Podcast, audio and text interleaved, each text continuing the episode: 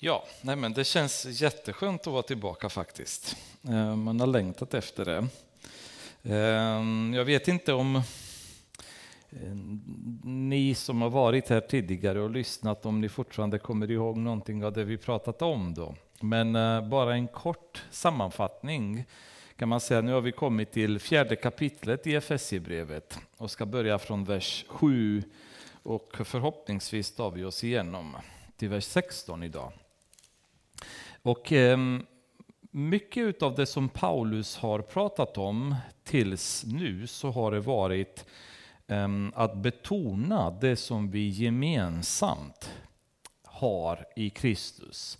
Hur, vi, hur frälsningen har fungerat, hur Gud har innan världens begynnelse eh, utvalt oss att vara hans, hur frälsningsprocessen sen har följt, Um, och hela tiden så att säga, betona den där gemensamheten. Var är vår identitet i, i Kristus? Hur var vi innan? Vi var döda gentemot Gud, nu är vi levande och så vidare. um, från och med nu, fjärde kapitlet, vers 7, då börjar han um, svänga lite grann åt ett annat håll, där han börjar prata om hur vi är olika i Kristus. Men tillsammans så formar vi en enad kropp. Och det var det titeln som jag valt för budskapet ikväll, eller bibelstudiet hur man vill säga. Enhet i Kristus genom andliga gåvor. Eftersom han kommer in nu i fjärde kapitlet att tala om andliga gåvor eh, som vi som kristna får. Och vi kan eh, gå rakt in då. Eh, Börjar med vers 7. Men åt var och en av oss gavs nåden allt efter den gåva som Kristus mätte ut. Därför heter det, han steg upp i höjden, han tog fångar och gav människorna gåvor. Detta ord, han steg upp, vad betyder det om inte att han också stigit ner till jorden? Han som steg ner också är den som steg upp över alla himlar för att uppfylla allt. Så han gör en kort presentation kan man väl säga utav Jesu arbete. Väldigt kort, väldigt komprimerat men ändå väldigt tydligt. Och det han säger i vers 1 det är att åt var och en av oss gavs nåden allt efter den gåva som Kristus mätte ut. Så det han gör väldigt klart från början det är att alla kristna får minst en andlig gåva. Det är ingen kristen som inte har någon gåva man har fått från Jesus. Eh, och innan vi går vidare och pratar om gåvor så måste vi stanna lite till och göra en klar och tydlig skillnad mellan gåvor och talanger. Vi är ju födda med genetiska drag, vilket per automatik innebär att vi är födda med vissa förmågor. Då. Eh, vissa av oss är väldigt atletiska, vissa av oss är oerhört smarta, vissa är väldigt fingerfärdiga, eh, vissa har en fin motorik eh, som är jättebra, annars, andra har en eh, grov motorik som är jättebra. Vissa är väldigt praktiskt lagda, andra är mer teoretiskt lagda, vissa är väldigt duktiga och musikaliska. Ehm, andra kan vara betydligt bättre på andra uppgifter och det, listan kan gå vidare. Ni vet själva hur det är. Vi har olika talanger som vi är födda med. Oftast eh, genom livet så blir det att vi polerar de här talangerna och vi blir bättre och bättre på det vi är födda genetiskt med. Då. Ehm, men det blir ett problem när vi i församlingen agerar utifrån talanger. Eh, det blir ett problem när en, eh, en rockstjärna blir frälst och per automatik tar plats i lovsångsteamet eller som lovsångsledare i församlingen därför att han råkar vara fruktansvärt bra gitarrist. Så det är klart att han ska leda lovsången i kyrkan.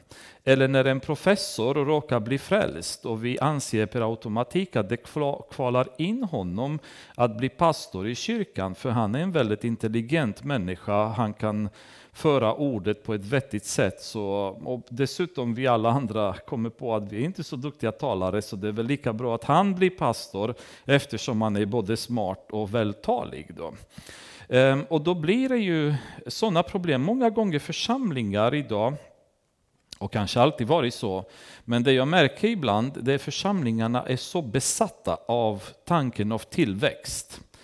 De vill växa, växa, växa. De alla vill eh, växa och det är inte alltid med den här goda omsorgsfulla tanken av att känna lidande för människor som går till helvetet som vi måste rädda. Utan en ren önskan att vi vill bli st större än vi är. Ibland ur, utav ren äregirighet, ibland därför att eh, man, det finns någon slags perpetuum mobile i församlingen, att vi måste vara i rörelse och växa hela tiden. Det är ju församlingens uppgift och sitter man still så blir man frustrerad och känner liksom att vi måste hitta på något och växa, för vi kan inte stå och stampa på samma ställe. Och då blir det att när det dyker upp personer i församlingen som verkar vara talangfulla så kastas eh, man över dem och försöker direkt att dra in dem i uppgifter i församlingen i hopp om att nu blir det fart på bygget när de här smarta människorna börjar undervisa eller när de är duktiga eh, sångarna börjar sjunga i kören, i lovsångsteamet och så vidare. Eller eh, inte vet jag, den här kocken äntligen kan sköta söndagsfikat så pass mycket bättre så att folk bara flödar in i kyrkan för att testa på goda kakor och äta god mat eller vad som helst. Då. Men det, det är ju ett problem när vår fokus ligger på talang. För talangerna är en genetiskt drag, ett genetiskt drag som vi är födda med då. Och inte nödvändigtvis en andlig gåva som Gud har gett oss. För de andliga gåvorna som Gud har gett oss är för att bygga upp församlingen.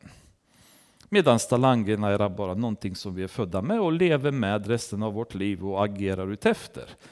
Men sen får var och en som blir frälst och är kristen en andlig gåva från Gud med syfte att bygga upp församlingen. Eller med den gåvan börja fungera i Kristi kropp och göra den uppgift som den gåvan gör en skicklig till. För skillnaden blir då när vi får en gåva från Jesus till att använda i församlingen, då blir vi också rustade till att agera utifrån den gåvan vi har.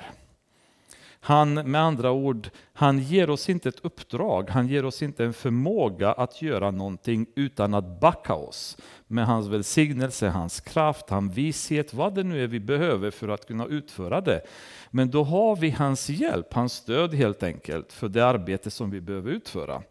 Och därför är det också förvirrande när ibland människor i är i glad önskan att få göra någonting för Guds församling, kasta sig i uppdrag eller arbeten som de inte har fått någon gåva att sköta.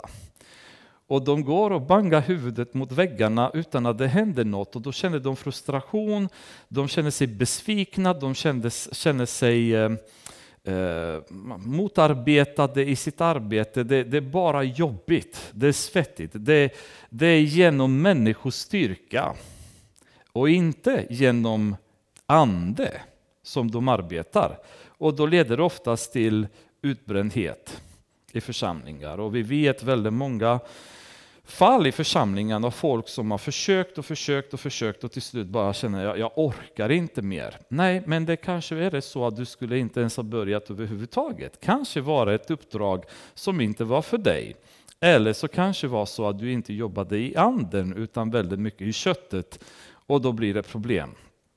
Så det är väldigt intressant nu kommer ni se när vi går in i de här andliga gåvorna hur viktigt och hur bra alltså Guds plan är för församlingen som enhet och kropp att fungera tillsammans. Då. Det som är också väldigt viktigt att se det är att gåvorna kommer från Herren. Alltså antingen har vi gåvan eller så har vi inte det. Vi kan inte förfalska en andlig gåva. Ehm, I alla fall, det leder ingen vart om vi försöker det. Och som jag sa, alla har minst en gåva och alla har inte samma gåva. Utan det finns ju väldigt många olika gåvor. Vi kommer inte gå igenom alla idag utan vi kommer bara beröra några som Paulus väljer att ta fram här i Efesierbrevet. Och då går vi rakt in, vers 11. Och han gav några till apostlar, andra till profeter, andra till evangelister och andra till herdar och lärare. De skulle utrusta de heliga till att utföra sin tjänst, att bygga upp Kristi kropp. På ett annat ställe i Bibeln så, så, stå, så står det han, han har gett några främst till att vara apostlar och sen börjar de med de andra. I det här fallet så säger Paulus bara och han gav några till apostlar. Och då stannar vi där Eh, redan. Apostel betyder i eh, så att säga, svensk översättning av ordet en som är skickad med ett uppdrag. Och då blir det per automatik frågan, har vi fortfarande apostlar i församlingen idag? Finns det fortfarande apostlar bland kristna idag? Ehm, enligt Bibeln så fanns det vissa kriterier för att man ska betraktas som apostel. Vi kan eh, öppna i Apostlagärningarna. Första kapitlet. Och så läser vi vers 21 och 22. Ehm, för första kriterien som har varit är att någon som var apostel eller betraktas som apostel skulle ha varit ett ögonvittne till Jesu uppståndelse. Och vi kan läsa återigen, vers 21-22. Eh, bara för att få lite bakgrund. Det som händer nu är att lärjungarna är bara elva. Eh, Judas är död. Och då kommer eh, lärjungarna på att vi måste vara tolv. Vi måste välja en till person då. Och Petrus samlar dem tillsammans och de börjar diskutera lite fram och tillbaka. Han förklarar sammanhanget att vi befinner oss här därför att eh, Judas har gjort vad han har gjort, han är borta. Och vers 21 kommer nu. Därför måste en av de män som var med oss under hela den tid Herren Jesus gick in och ut ibland oss, från det att han döptes av Johannes till den dag då han blev upptagen från oss, en av dem måste tillsammans med oss vara ett vittne om hans uppståndelse. Det var kriterien som de tog i det fallet. Någon som har varit med dem hela tiden, de har sett Jesus liv och de har varit ett ögonvittne till uppståndelsen. Paulus, som ni kommer ihåg, har haft väldigt mycket problem med kritiker fram och tillbaks. Bland annat väldigt många som ifrågasatte hans auktoritet som menade på att vänta lite, du ska inte komma hit och undervisa någonting, för du är inte en av apostlarna. Du är ju någon helt annan person, så du har ingen auktoritet. Och Paulus flera gånger är tvungen att försvara sin auktoritet genom att förklara vem man är då. Och vid ett sådant tillfälle, om vi vänder till första Korintierbrevet, nionde kapitlet, så använder han just en sån förklaring som ska eh, godkänna hans apostlaposition, eller där, som man säger, det är ett bevis på att han är en riktig apostel.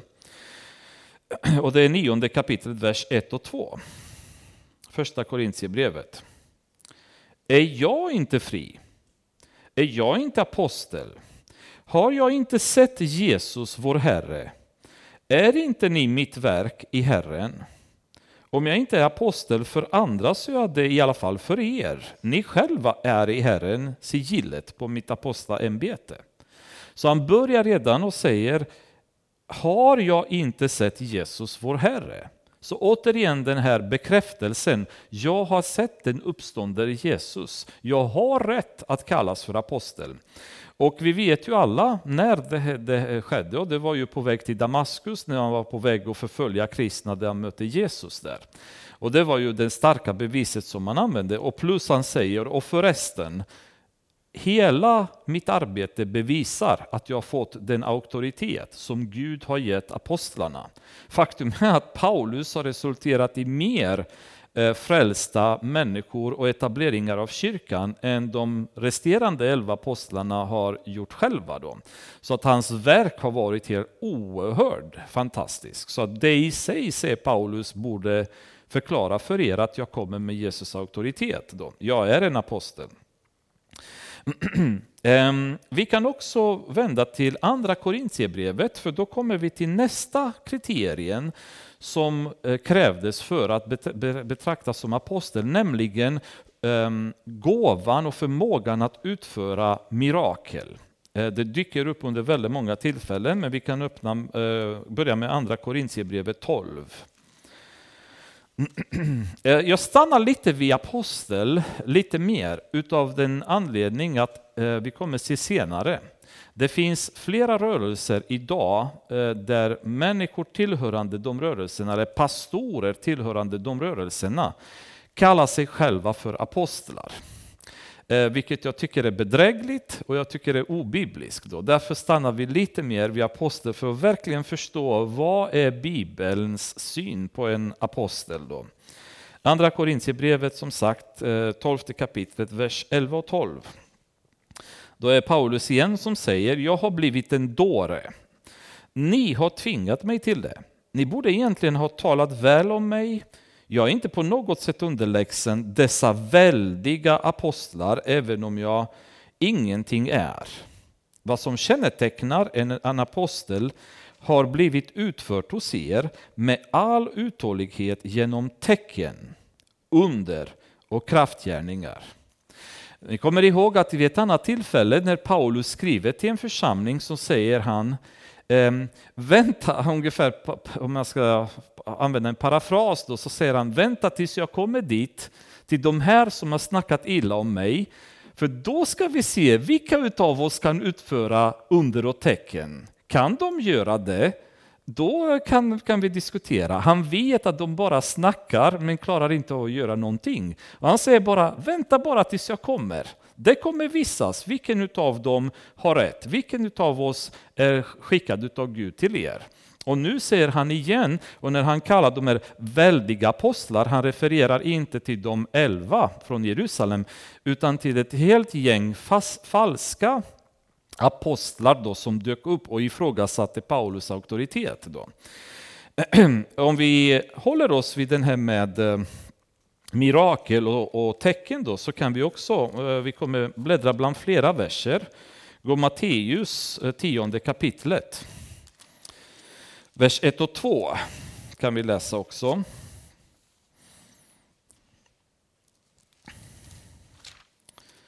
Matteus 10, 1 och 2.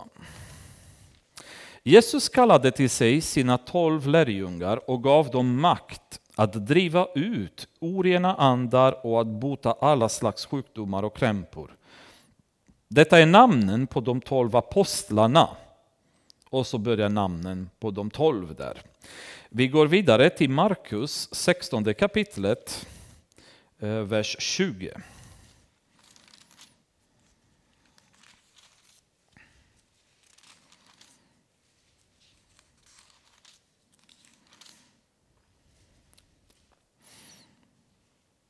Och det gick ut och predikade överallt och Herren verkade tillsammans med dem och bekräftade ordet genom de tecken som åtföljde det. Det var ju apostlarna igen som var iväg så att säga och predikade. Eh, vi kan gå till apostlagärningarna nu, eh, andra kapitlet, vers 43.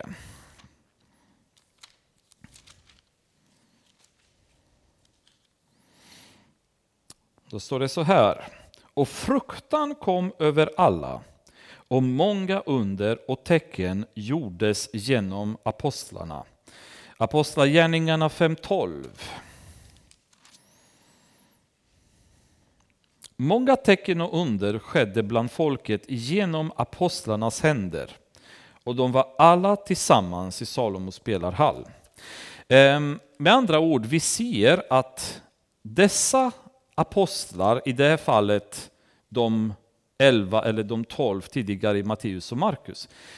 Dessa apostlar, var de än gick, då hade de förmågan att utföra mirakel och tecken. Det intressanta dock är, är att Jesus har haft väldigt, väldigt många följare. Ni kommer ihåg att utöver de tolv så finns det tillfällen där det står att han hade 70 andra lärjungar som följde efter honom. I andra tillfällen så pratas det om lärjungaskarorna som följde efter Jesus. Så det var väldigt många människor som följde efter honom, som tog del av hans lära. Men bara dessa tolv var de som hade förmågan att utföra mirakel och tecken. Och det är ganska intressant att, att, att tänka på det. Därför att Eh, det, då, då, förstår vi varför Paulus tar upp just detta, att jag har sett Jesus och ni har sett mina mirakel, ni har sett mina tecken bland er. Därmed så är jag, ehm, är jag klar så att säga med att bli en apostel. Därför anser jag eh, ganska bestämt att apostelfunktionen utifrån den här bibliska definitionen av en apostel har slutat i och med de tolv. Det är de tolv som, om ni kommer ihåg i Efesierbrevet, ehm, andra kapitlet, vers 19 och 20 står det så här. Vi har redan gått igenom det, men det står alltså är ni inte längre gäster och främlingar utan medborgare tillsammans med de heliga och tillhör Guds familj. Ni är uppbyggda på apostlarnas och profeternas grund, där hörnstenen är Kristus Jesus själv. Med andra ord, Kristus Jesus är hörnstenen, sen kom apostlarna och la grunden. Men grunden är nu lagd. Vi har inga andra apostlar i den bemärkelsen idag som är med på samma villkor som de tolv apostlarna har varit.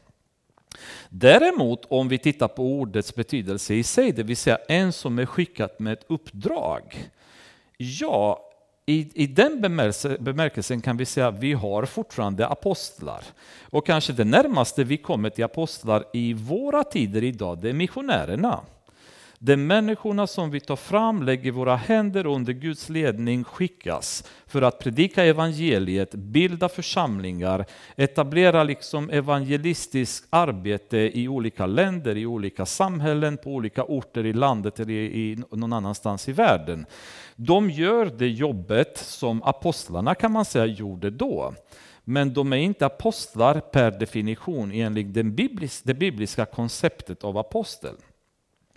Och tittar man på, på modern kristendom idag, så framförallt i USA, det finns ju andra situationer i andra delar av världen, men främst i USA är ju väldigt populärt nu det, det finns den nya apostoliska rörelsen, där många av de här megaförsamlingarna i USA tillhör. Och där har det blivit väldigt populärt nu att, att ha så kallade eh, självnämnda apostlar. Alltså folk som har tagit sig själva titeln som apostel. En väldigt känd, som kanske många av er har hört namnet, det är Bill Johnson från Bethel-församlingen.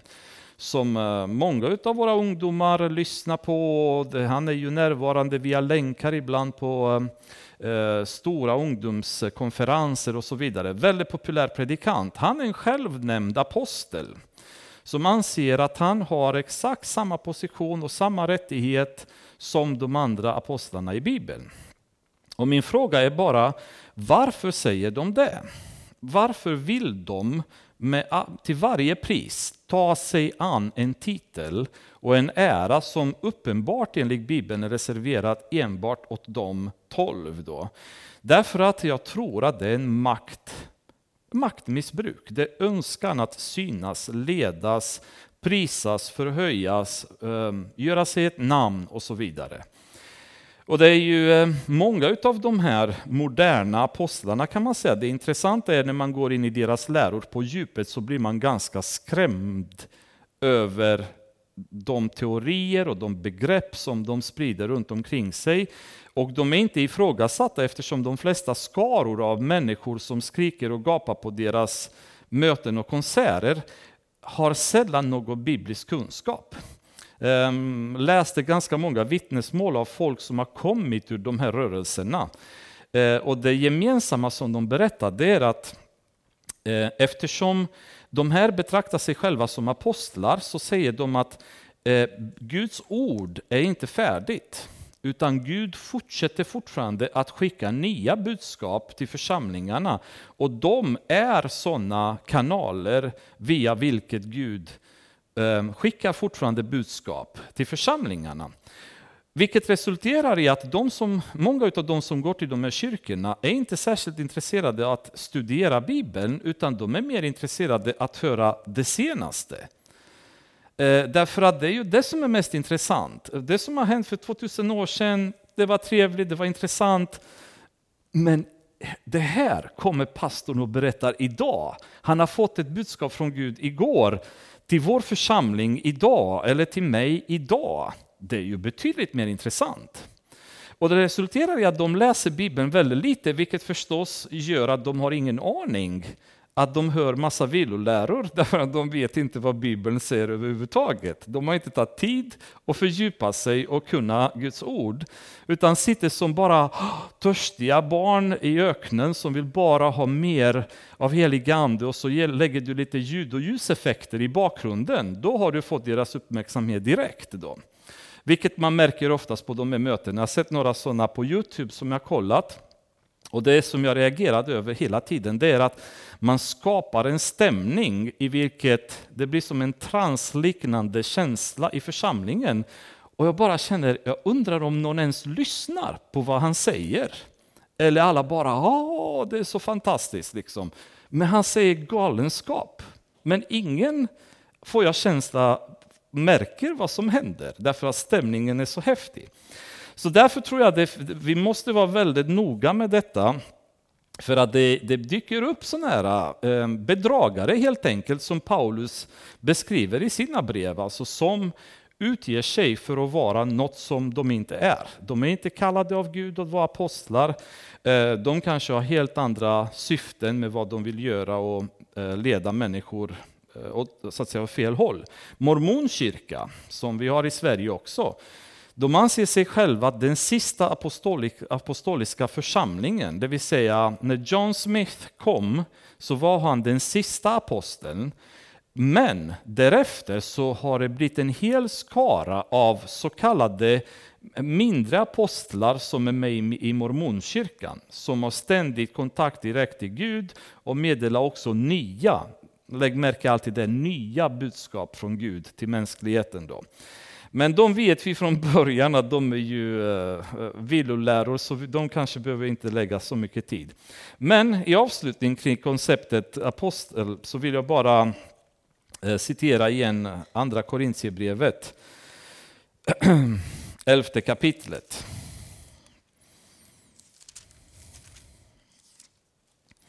Vers 13 och 15. Då, då tar sig Paulus an de här igen.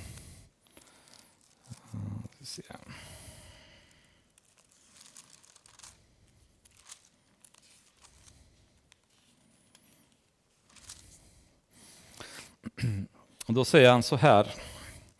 Sådana som de är falska apostlar, ohederliga arbetare och uppträder som Kristi apostlar. Och det är inget att förvåna sig över, Satan själv gör sig lik en ljusets ängel. Eh, märker ni lite grann Paulus väldigt direkta, aggressiva och totalt um, klara sättet att definiera de här människorna?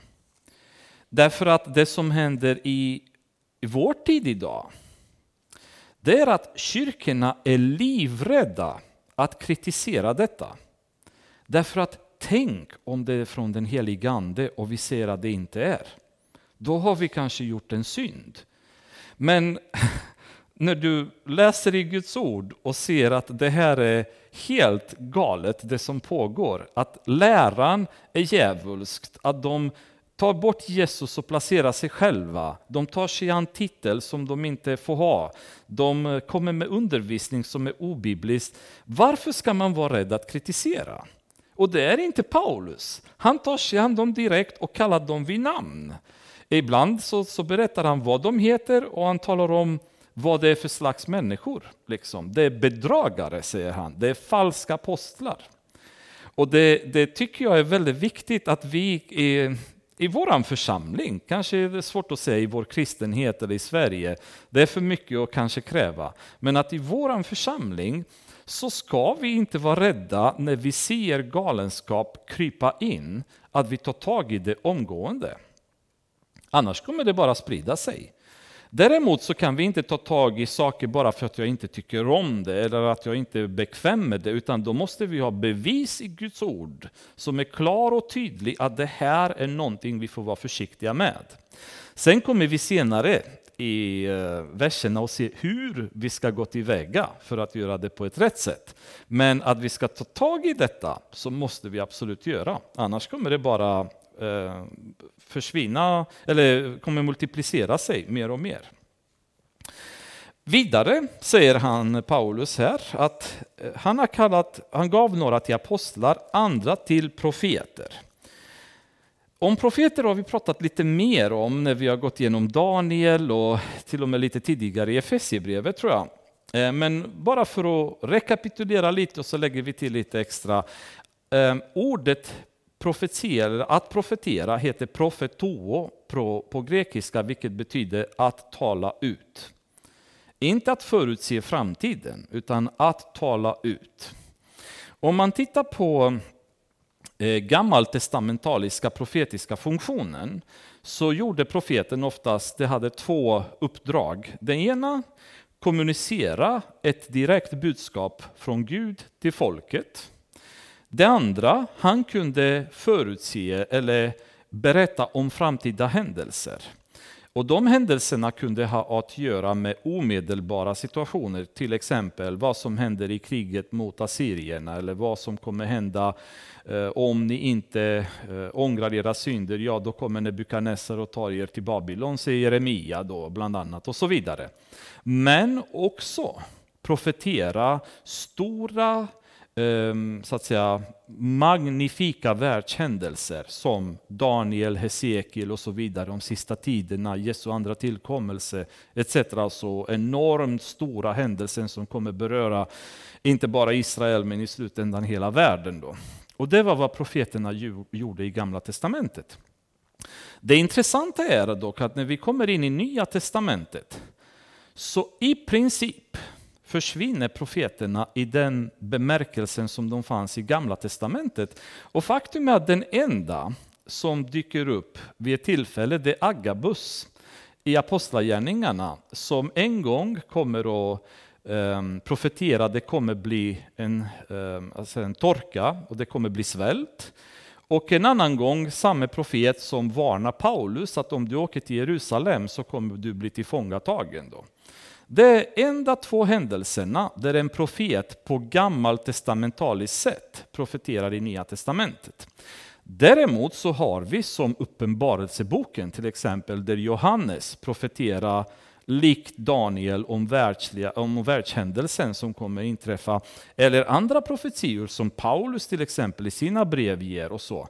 Men den här, vad ska man säga, eh, vardagliga profetiska verksamheten av det sätt som det pågick i Gamla Testamentet är i princip försvunnet i Nya Testamentet.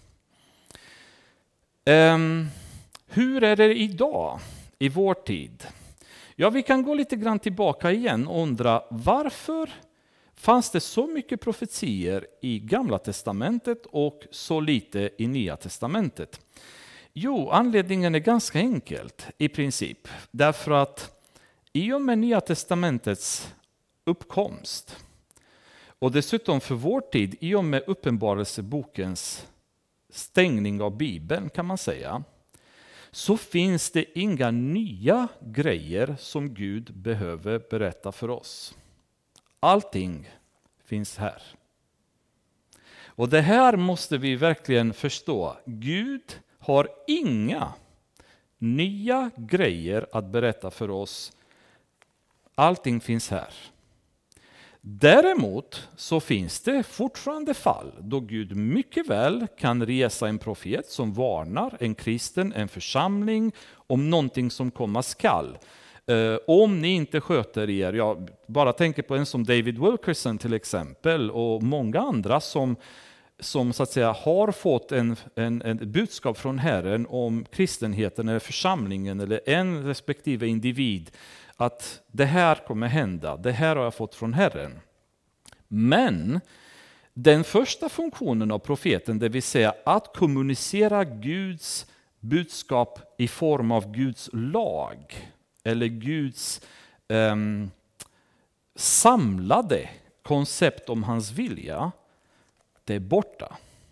Så när Bill Johnson och när um, Kenneth Copeland, Kenneth Hagen och andra i USA i de här megaförsamlingarna kommer, säga, kommer att säga att de har fått nya uppenbarelser från Gud som värdesätts på samma sätt som Guds ord, så är inte jag rädd att lik Paulus så kalla dem för bedragare. Därför att det finns inget mer. Allt finns här. Och Paulus varnar oss och säger om nu en ängel skulle komma med ett annat evangelium till er så vet ni att det är falskt. Därför att allting finns redan här. Det finns inget mer att diskutera. Allt, allt som vi behöver veta har Gud lagt ner här. Hans vilja, hans tankar, hans lag, allt. Vi behöver inget mer. Det finns dock de som hävdar bestämt att eh, även profetiska funktionen har upphört i och med apostlarna. Um, och den tanken är jag däremot eh, väldigt fientligt inställd kring, därför att jag anser att det finns inget bibliskt bevis att hävda att profetian som gåva och funktion har upphört. Utan vi ser att Paulus till och med uppmuntrar i Korint att sök gärna gåvan att profetera. Det är fortfarande en gåva som vi som kristna kan få och kan utöva. Men däremot så tror jag väldigt starkt att den gåvan idag är mindre använd som framtidsförutsägelser, utan det är använt i dess äkta bemärkelse, det vill säga att tala ut. Man talar ut ett budskap som dock kan träffa en människa eller en situation i ett läge och då vet man bara pang, det här var för mig. Det vet jag. Um, det finns ju så att säga åtskilliga tillfällen där, uh, i Bibeln där det står att uh, folk har blivit uh, frälsta, de har blivit andedöpta och så börjar de profetera. Det vill säga människor som inte hade en enda kunskap om Jesus, plötsligt blir frälsta och vad gör de då? De bara pratar och pratar och pratar om Gud och hans verk och, och så vidare. Och det är att profetera, att tala ut, att predika Guds budskap. Då. Um, och det tror jag därför att det finns, uh, det, det mesta utav det kommer vi se på det sättet manifesterat idag. Men jag tror också, eh, enligt Bibeln, att Gud fortfarande mycket väl kan ge någon människa en uppenbarelse av vad som komma skall och skicka den personen till en specifik situation, till en specifik eh, grupp eller församling eller individ och, och leverera det budskapet som inte nödvändigtvis är en framtidsförutsägelse utan ett tydligt budskap från Gud. Herren har sagt det här till mig att tala om det för dig och jag levererar budskapet. Jag kanske inte ens begriper vad det betyder, men jag vet att jag måste tala om detta för dig och det gör jag. Ehm, och det tror jag inte går att motbevisa och säga att nej men det har slutat med apostlarna, för det finns inget bibliskt bevis att det skulle ha tagit slut. Så det tror jag definitivt Ja, det finns fortfarande. Men jag tror också på grund av brist på kunskap eller tradition, folk som har bara tagit över vanor utan att ifrågasätta dem eller nödvändigtvis titta noga i Bibeln, så är profetian en av de gåvorna som är rejält missbrukad. Eh, rejält missbrukad i församlingar. Eh, och vi har pratat lite mer om det tidigare, men idag så finns det jättemånga ställen där man har kurser, konferenser, eh, lektioner om hur man ska lära sig att profetera. Hur kan jag lära mig en Guds gåva? Antingen har jag gåvan eller så har jag inte gåvan. Eh, det finns ingen anledning för mig att gå en kurs och lära mig att profetera. Jag kan liksom inte, inte profetera om jag inte har gåvan att profetera. Och har jag gåvan att profetera, när Herren kommer tala om för mig vad han vill, jag lovar att då kommer, då kommer ni höra den när Gud, när Gud kommer tala. Eh, går vi för att lära oss att på något sätt eh, ställa in rätt frekvens, FM 100,3, oh, nu hör jag Gud, liksom, nu är jag på rätt ställe. det är en idioti. För mig är det helt obegripligt hur kristna ens kan överhuvudtaget luras i det här konceptet att du kan gå på en skola där du lär dig att profetera. Det går ju inte. Antingen har du gåvan eller så har du inte gåvan och då slösar du bort din tid med att sitta där och, och lyssna på hur du ska lära dig att profetera. Så det vågar jag påstå, det här är ju en totalt klar vilolära som dock är så vanlig i kristenhet idag. Märkligt att ingen ifrågasätter det. Ehm, profetior utan adress, det har vi pratat om tidigare. Det är en klassiker idag. Eh, hur profeterar folk i Bibeln? Tydlig adress. I princip, jag, jag, tror inte vi kan gräva ens fram en enda profetia där profeten bara babblar ut ett budskap utan en tydlig adress. Han går till Israel och talar, han går till kungen och talar och säger det här säger Herren till dig. Agabus som vi precis nämnde, han går till Paulus och säger du kommer att bli fånge i Jerusalem om du fortsätter på din resa. Alltid, alltid, alltid en adress. Gud talar genom profeten till någon eller några. Eh, han ropar och skickar Jona till vem? Till folk? Nej, till Ninive. Gud har ett problem med Ninive och säger till Jona, du går dit och levererar det budskapet till dem. Han pratar med Natan och säger, du går till David och talar detta för honom. Ett tydligt budskap som jag har att leverera till David och du går och levererar det budskapet. Så profetior utan adress. Um, skulle jag säga, jag skulle bli oerhört förvånad om de är från den heliga anden, därför att det finns inget liknande i hela Bibeln, så varför skulle Gud plötsligt börja agera så mycket konstigare idag?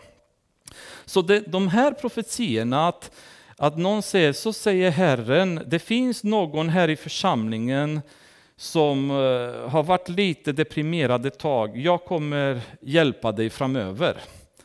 När jag hör sånt här så känner jag bara, ja verkligen, liksom, ja, det här är ingen adress, det är bara utkastade ord i luften och alla sitter och undrar, kan detta ha varit för mig? Ja, det kanske är det. Ja, ja, jag kanske blir glad imorgon för jag varit deprimerad igår.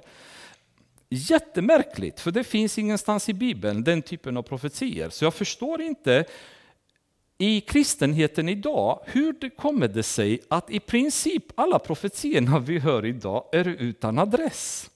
Alla kastas ut i luften utan någon som helst adress, men det är ingenstans i Bibeln så att vi har den typen av, av profetior. Tänkvärt, eh, har i åtanke då. Eh, en annan sak som vi ser i Bibeln är att profeterna är väldigt konkreta. Alltså det är oftast väldigt tydligt budskap vad de vill säga. Inget svammel, utan tydligt, klart budskap. Medan många profetior vi hör idag är vad jag skulle kalla för svammel. Det är inget tydligt budskap, utan det är något i stil med, um, återigen, uh, du har varit deprimerad, det kommer bli bra. Eller uh, Eh, som jag hörde en sa, eh, någon profeterade efter någon annan och sa att eh, du är väldigt duktig på siffror, så Gud har talat om för mig att du kommer bli en revisor. Liksom. Ja, kände jag liksom bara, okej, okay, eh, ja det kanske är så. Um, men man, man, liksom hela tiden tänker, jag vill ha den, de här konkreta, tydliga budskapen och konkret tydlig adress. Liksom. Var går det någonstans? Ehm, det som har blivit också väldigt populärt idag, eh, som jag vågar säga att jag är oerhört misstänksam kring, det, är den här, det, det, har blivit en ny trend nu. Framförallt ungdomarna som är på olika ungdomsträffar och så vidare. Jag tror de möter det mycket oftare än vi gör här i kyrkan. Tack och lov då för våran del. Och det är ju en sån här trend där man man letar bilder. Alltså, vi samlas alla i en ring, vi håller händer ungefär. Liksom. Eh, sjunger någon sång, lovsången i bakgrunden och så kommer någon plötsligt och säger och jag ser ett träd. Um, och jag ser ett hus bakom och så inget mer med det. Och man bara känner, men skojar du liksom? Det, vad är detta? Och det är en väldigt stor trend som växer mer och mer. Och jag vet att för några år sedan var det någon i vår församling som kom och hade något sånt här möte. Jag vägrade gå på det mötet för jag kände bara, ja, det här sätter inte jag fot i. Men jag kanske skulle ha kommit bara för att se hur hur gjorde de det de gjorde då? Men, men det där är liksom som jag känner, det är så konstiga experiment så jag tror inte det tar väldigt mycket bibelstudier för att förstå. Det är mycket skumt liksom, som är högt, högt så att säga misstänksamt för att säga det minsta man kan göra. Då. Och en sista som jag vill bara beröra. Det förekommer väldigt sällan hos oss. Kanske förekommit någon gång framöver, jag tror jag varit med om någon gång. Ehm, men det är inte helt ovanligt i mer karismatiska församlingar där tungotalet är ju lite mer aktivt. Och det är att tungotal tolkas som profetia. Och i min värld så, så krockar det riktigt, riktigt hårt. För att i, i Korintierbrevet säger Paulus att den som talar i, i tungor talar till Gud. Medan profetia är tvärtom. Det är ett budskap från Gud till församlingen. Så hur kan ett tungotal som är en lovprisning från vårt hjärta till Herren tolkas med en så säger Herren profetia? Mycket märkligt. Och det, det, hänger inte ihop med hur det ena funkar jämfört med det andra. Ett tungotal i min värld, om det tolkas, bör det vara något i stil med att man prisar Herren, man upphöjer Herren, för det är liksom ett, ett, ett budskap från, från oss till Herren, medan profetian är tvärtom, ett budskap från Herren till oss. Vilket får mig att misstänka förmodligen att de som utövar detta eh, i bästa fall är högst okunniga om vad de håller på med. Då. Eh, de kanske har ett gott hjärta, de kanske vill väl. Jag tror många inte vill det. Många kanske bara gör det för att göra eller för att synas eller höras. Men det finns också de som kanske är ju godhjärtade, men de har inte förstått att de, de håller på med bara ett felaktigt beteende.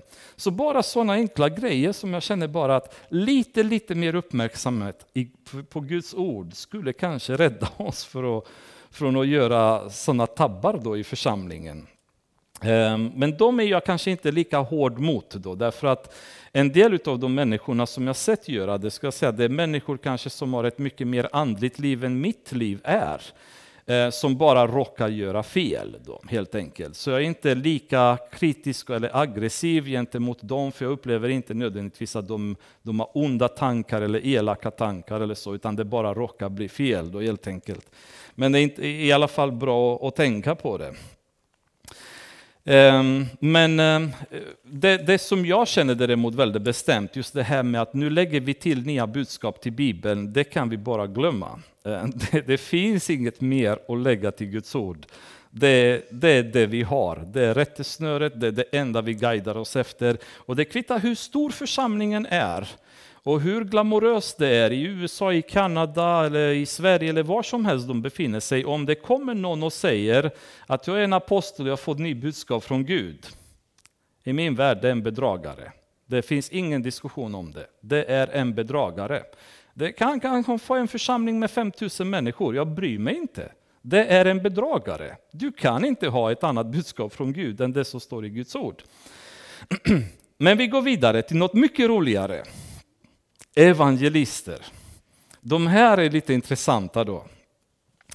Evangelister betyder bärare av goda nyheter och det är rätt så härlig gåva i dess bemärkelse. Alltså, jag har gåvan att bära goda nyheter. Det är rätt så häftigt att kunna ha den där gåvan. Med andra ord, när den personen kommer någonstans, man eller kvinna, det spelar ingen roll. När de kommer någonstans då kommer goda nyheter. Det är rätt så häftigt om man tänker så. Ehm, och egentligen så är vi alla som kristna kallade att predika Guds ord eller tala om eller vittna. Man kan säga det är rättare, rätta sättet att säga vittna om Jesus. För ibland så gör vi det genom vårt liv utan att, att prata eller predika utan vi, någon ser hur vi lever och ser Jesus i oss då. Och det räcker. Ehm, men då finns det de som uppenbarligen har fått en speciell gåva från Gud att bära den här goda nyheten till andra människor. Och de här som har gåvan att, att evangelisera, det är ju de helt enkelt där var de än befinner sig så vill de bara mala på med, med Guds ord. Om de sitter i väntrummen på akuten, om de sitter på bildbesiktningen på en bänk med en annan person, var de än åker buss med dem, bevara de som blir instängda i ett rum utan någon anledning med en evangelist. För de kommer inte därifrån utan att ha fått sig en ordentlig portion av Guds ord liksom, och frälsningsbudskapet. För de här ger sig aldrig. Det kvittar vilket jobb de har. De kan vara pastorer, de kan vara äldste, eller så kan de vara bilmekaniker, gatsopare, eh, professor, vilka de än är. Var de än befinner sig så har de bara en enda gång som glöder under fötterna på dem och det är att vi måste få de här människorna att räddas från helvetet och komma till himlen. Och känner en börda och känner en lidnad och känner en passion för att få människor till Jesus och de ger sig aldrig. Man tänker på, på situationer kanske när någon människa har pratat med en granne och du kan ha pratat med den grannen i 10, 15, 20 år, vad som helst, liksom, kommer ingen vart. Så kommer en broder eller en syster som verkligen har gåvan att evangelisera och efter en tio minuter så har de fått den grannen på knän med handpåläggning och hela alltet. Då, för att när de öppnar munnen, det är en helt annan, ett annat budskap, en helt annan styrka i det de säger för att de har gåvan att evangelisera. Gud har gett dem en extra förmåga som andra inte har på samma sätt och de verkligen är noga på att använda det. Ehm, på 1700-talet så fanns det en grupp missionärer som fick nöden att evangelisera Grönland och det var ju extremt primitivt på den tiden. Ehm, och de hade kommit på att de här människorna var så totalt borta där uppe så de visste ingenting. Så de tänkte att för att nu kunna evangelisera dem så måste vi överhuvudtaget lära dem någonting om världen, liksom hur det, vilken värld som finns där ute. Vi, vi måste lära dem att det finns en, en andlig dimension och det finns en världslig dimension. De trodde inte på någonting, de hade totalt primitiva då. Så det gick de med missionärerna där och år efter år, de försökte med dem att förklara och berätta och sådär. Inget resultat. De här grönlänningarna var inte minsta intresserade, ingen blev frälst, ingenting. En dag så sitter en av missionärerna och läser från Bibeln om Jesus och hur han dog på korset för oss och han, han, han blödde för våra synder och så vidare. Och den här grönlänningen han plötsligt liksom blir intresserad och säger kan, kan du läsa igen det här? Så läser han igen det här eh, om Jesu död på korset och han gav sitt liv för oss för att vi ska bli frälsta och sånt där. Och då frågar grundledningen, har, han, har verkligen han dött för att eh, vi ska bli frälsta? Och så där. Ja, det säger evangelisten, det har han. Men varför har du inte sagt det från början? säger han till honom. Med andra ord, de här gick ju dit och de började filosofera, prata om världen och intressanta saker och trodde att någonstans på vägen kanske får vi dem att intressera sig för Jesus. När egentligen budskapet de hade behövt det är just det evangelistiska budskapet. Om ni tänker er, om ni har träffat de här som är, som, så att säga, som är riktiga evangelisterna, det är precis det de gör. De snackar inte filosofier, de snackar inte som jag gör nu, liksom gå in och splittra bibelorden och gå till grekiska och så vidare. Det är de helt ointresserade av. Det de gör, de går till folk och säger Jesus har dött för dig, du måste bli frälst nu, liksom. det finns inte tid att vänta. De, de har alltid direkta evangelistiska budskapet och det är alltid fokus på Jesus.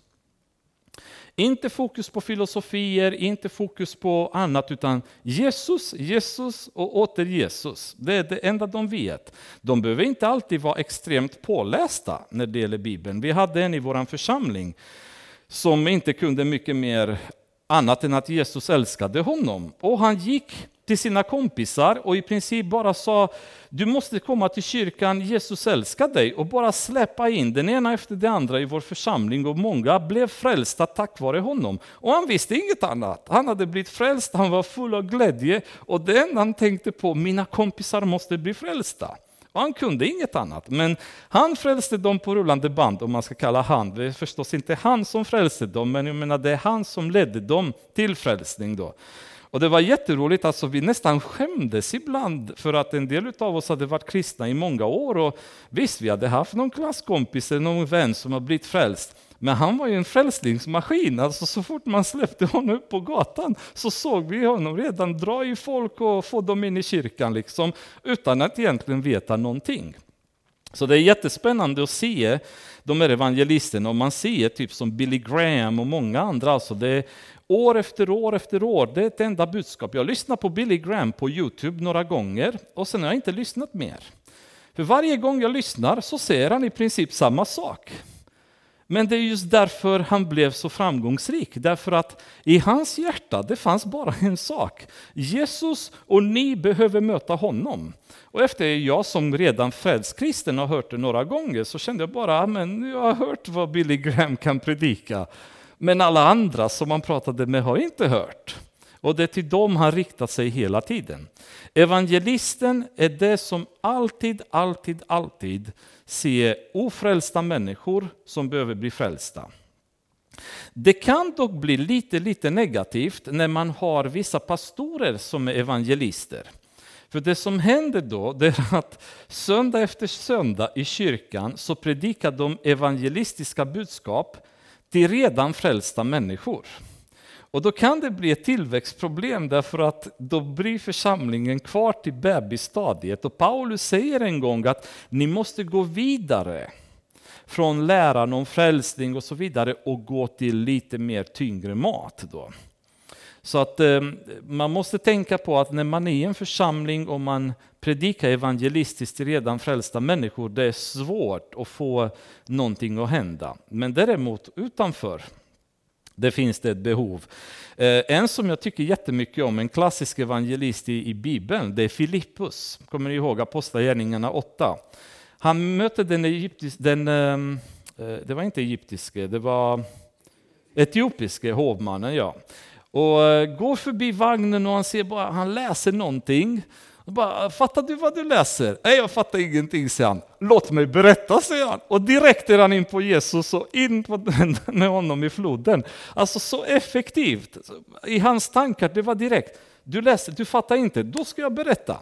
Paulus i Aten, kommer ni ihåg? Han kommer dit och säger, ja, jag har promenerat genom hela stan, sett en, eh, en altare där till en okänd gud. Då ska jag tala om för er om den där okända guden och så bara börjar han predika. Så det är klassiska evangelistiska människor var, vartenda tillfälle. Det är en öppen dörr. Då ska vi ösa på med evangeliet. Jättespännande, eh, underbara människor så att säga att umgås med. Eh, men återigen så kommer nu nästa grupp därför att det räcker inte bara med evangelister. Och då säger Paulus och andra till herdar och lärare. För problemet är att när du fyller en församling med människor, eh, nu har de här människorna kommit till frälsning, de har mött Jesus. Så om jag står här och bankar på evangelistiskt budskap på dem, så är det okej okay. en dag, två dagar, tre dagar, några veckor, några månader i bästa fall, för de är fortfarande lite entusiastiska och glada att höra. Men sen så börjar det bli tjatigt. Och det blir ingen mer mat, utan det, de måste nu växa från bebisar till mer mogna kristna. De måste börja äta kött. Då kommer nästa grupp, herdarna och lärarna. Och de här är ju människorna som inte ser ofrälsta människor som behöver bli frälsta, utan frälsta människor som behöver växa. Och deras fokus är vi måste vårda församlingen. Vi måste ta hand om de här människorna nu som har kommit in. Se till att de lär sig Bibeln ordentligt, se till att de får ett, en, en klar linje om hur de ska så att säga, röra sig i sin relation med Gud. Hitta en uppgift i församlingen, hjälpa dem att, att kunna bli funktionella i sina gåvor och så vidare. Där kommer den här gruppen. Och, och jobbet för dessa är att ta hand om de som kommer in, att vårda dem och ge dem mat. Alltså se till att de äter, växer och mår väl. Varför ska man göra det? Jo, Dessa människor, apostlarna, profeterna, evangelisterna, herdarna och lärarna, de, vers 12, skulle utrusta de heliga till att utföra sin tjänst att bygga upp Kristi kropp. Så märker ni skillnaden? Det är inte apostlarna, profeterna, evangelisterna, lärarna och herdarna som egentligen gör tjänsten. Deras uppgift är att utrusta församlingen så att församlingen sen gör tjänsten. Församlingen sen blir fulländade kroppen. För just nu är apostlarna bara en lem och evangelisterna bara en lem. Men när hela församlingen kommer i tjänst, då blir hela kroppen full. Det är då vi börjar röra på oss och bli funktionella, när alla kommer i sin tjänst i församlingen. Och det är ju rollen. Sen är det ju det här med tjänst och gåvor, för att eh, ibland så vill man ju gärna ha andra gåvor än man kanske det man har fått då. Och man är frustrerad eller man tycker att varför får inte jag vara med i lovsångsteamet? Eller varför får inte jag? Varför måste jag bara bära sopor? Eller så vidare. Um, och det, jag hörde en sån här fabel som jag tyckte var väldigt rolig. Då. Det var en, en kung som hade planterat en trädgård som var väldigt vacker och en dag så kommer han i sin trädgård och plötsligt så ser att allting var visset och förstört. Då. Och så går han fram till eken och frågar eken, vad är det som har hänt? Och eken var väldigt ledsen och hade surnat till. Därför att han tyckte att hans frukter var inte lika goda som päronens frukter. Som, som päronträdets frukter. Och han tyckte att eh, han hade gärna velat ha samma goda päron i eken. Då. då gick han vidare till päron och sa till päronträdet, varför är du ledsen? Varför har du vissnat? Jag tycker inte att jag är så majestätisk som, som ehm, tallen är. Jag hade gärna velat ha lite högre grenar och synas lite bättre också. Så går han så här genom trädgården, då den ena efter den andra har en ursäkt. Då. Och så kommer han till en pansé som inte var vissen, utan i full blom, väldigt vacker, väldigt glad, på väldigt gott humör. Då så frågar han pansén, hur kommer det sig att du är på så gott humör? Och då svarar pansén att jo, jag tänkte så här att när du har planterat mig här så har du haft en anledning till att sätta mig där jag är. Längst ner på marken under alla de här fina vackra träden. Då. Men då har jag bestämt mig att på den här platsen där du har satt mig så ska jag vara den finaste och den gladaste utav alla.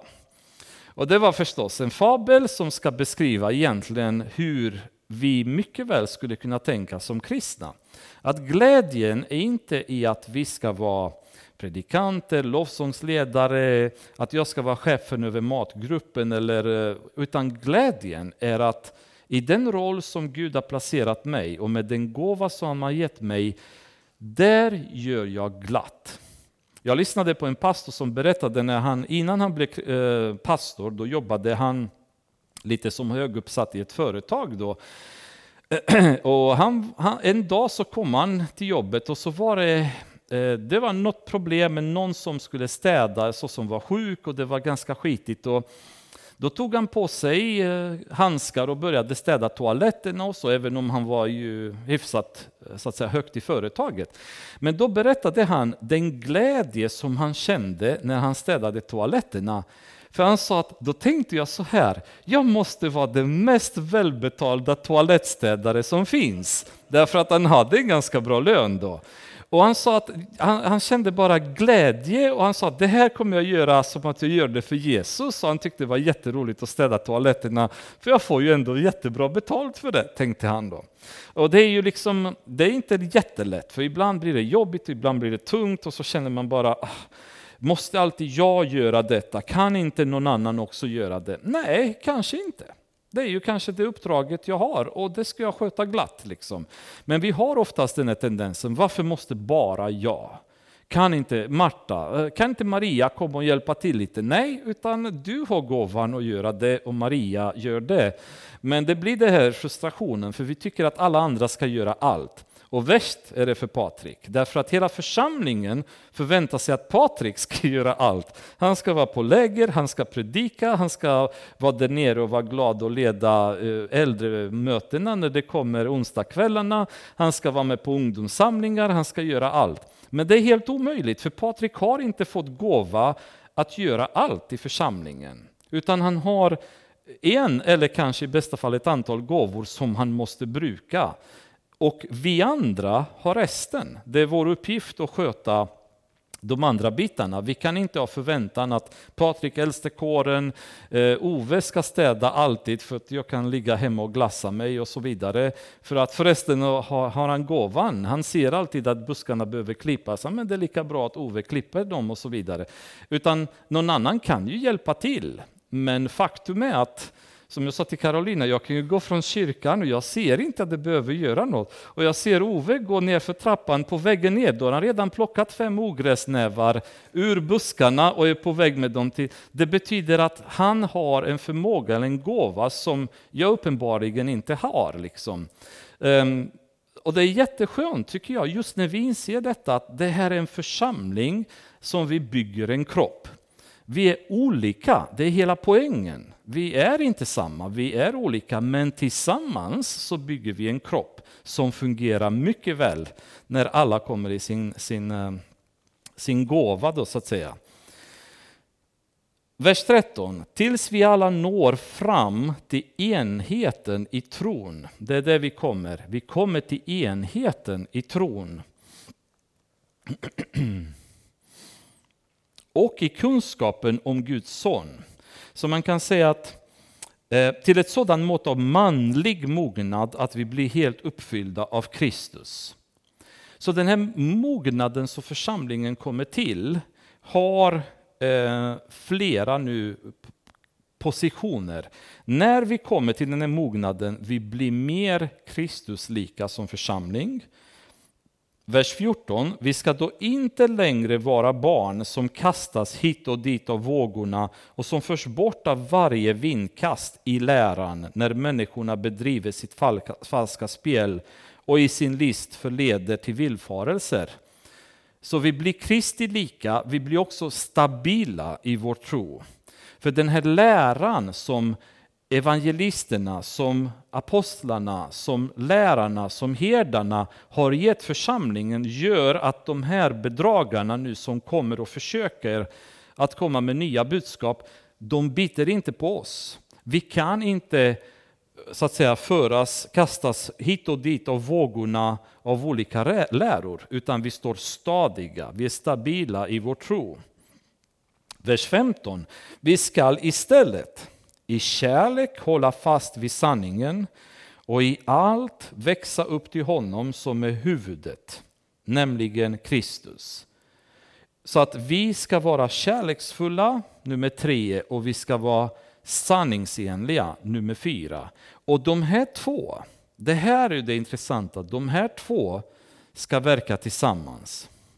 Med andra ord, om vi går till någon i församlingen som gör någonting fel eller som verkar vara på fel väg så måste vi göra det i kärlek. Och det är det svåra för mig. Jag har ibland väldigt lätt att banka sanningen i huvudet på någon. Men att göra det kärleksfullt är det som krävs. Därför att då ger det bra effekt. När någon kommer till mig och kärleksfullt kritiserar mig så blir det betydligt bättre när någon bara svänger ett svärd och slår mig. Även om man har rätt att göra det, för jag kanske är på väg eh, åt fel håll eller vad som helst. Men här tillsammans säger Paulus att kärleksfullt och sanningsenliga ska leva i församlingen.